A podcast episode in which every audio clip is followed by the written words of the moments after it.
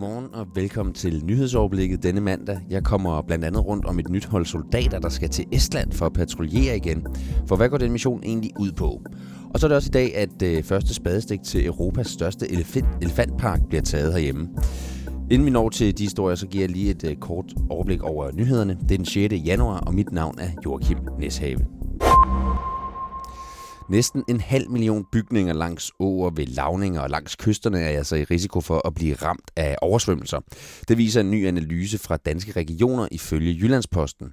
Analysen her den har set på, hvilke bygninger der er i fare ved en såkaldt hundrede-årshændelse eller en stormflod. Og det vil vi se mere af på grund af klimaforandringerne, mener regionsrådsformand i Region Sjælland, Heino Knudsen. Så de ting, vi tidligere har betegnet som en hundrede-årshændelse, det er noget, vi vil komme til at se langt oftere i fremtiden.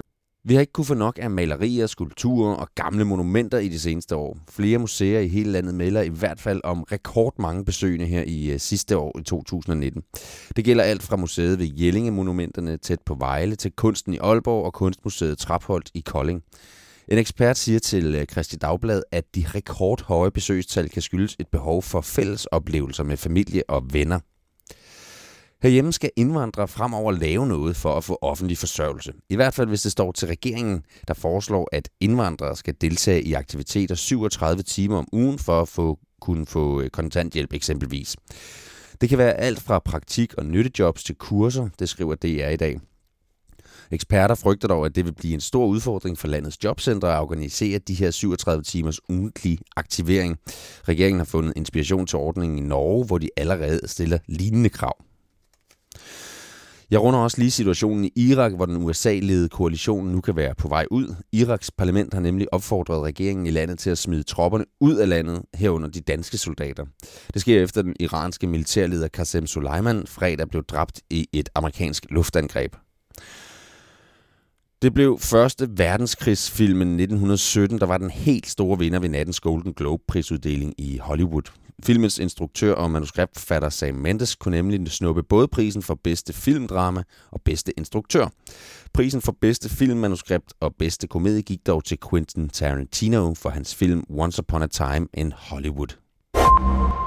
Og så kigger jeg lidt frem på nogle af dagens begivenheder, fordi to hundrede soldater skal nemlig sendes afsted til Estland, og her skal de og deres pansrede køretøjer i hele tyve tyve igen være en del af N A T O's samlede mission i Baltikum i Estland.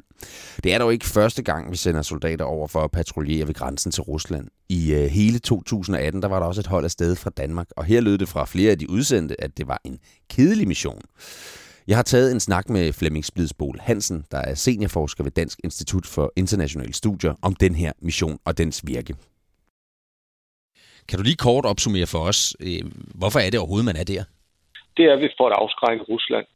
Det er en beslutning, som er truffet i NATO, og som Danmark har tilsluttet sig. Og, og formålet er at øh, afskrække mulig russisk aggression i, i det her tilfælde som mod Estland.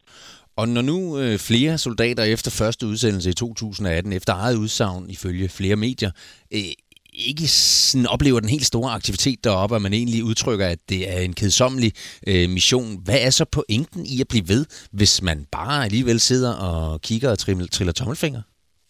Hvis der ikke sker så meget, så vil fortaler for for hele den her operation jo sige, jamen så har vi jo også nået vores mål.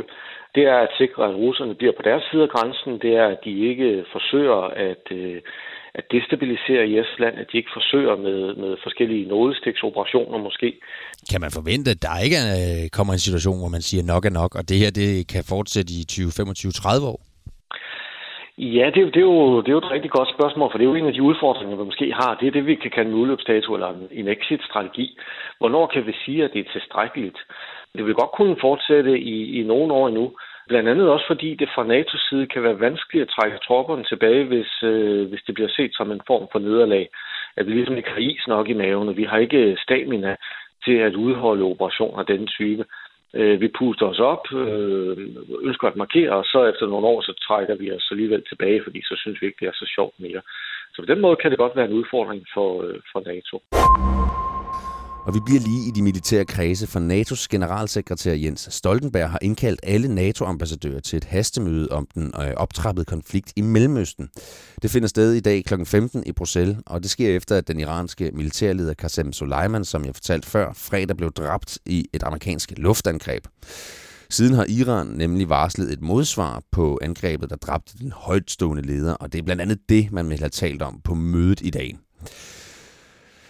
Du kan til gengæld snart glæde dig til at besøge Europas største elefantanlæg her i landet. Første spadestik til det bliver nemlig taget i Knuttenborg Safari Park i dag klokken tretten tredive. Det bliver hjem for de fire elefanter Ramboline, Lara, Jungla og Jenny, som staten i sommer købte af Circus Arena og Circus Trapez. Det skete for at sikre, at der ikke længere var elefanter, der stod i stalle eller arbejder i maneger, som i cirkus herhjemme.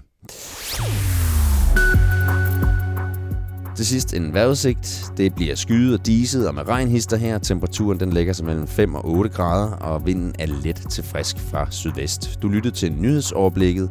Mit navn er Joakim Neshave.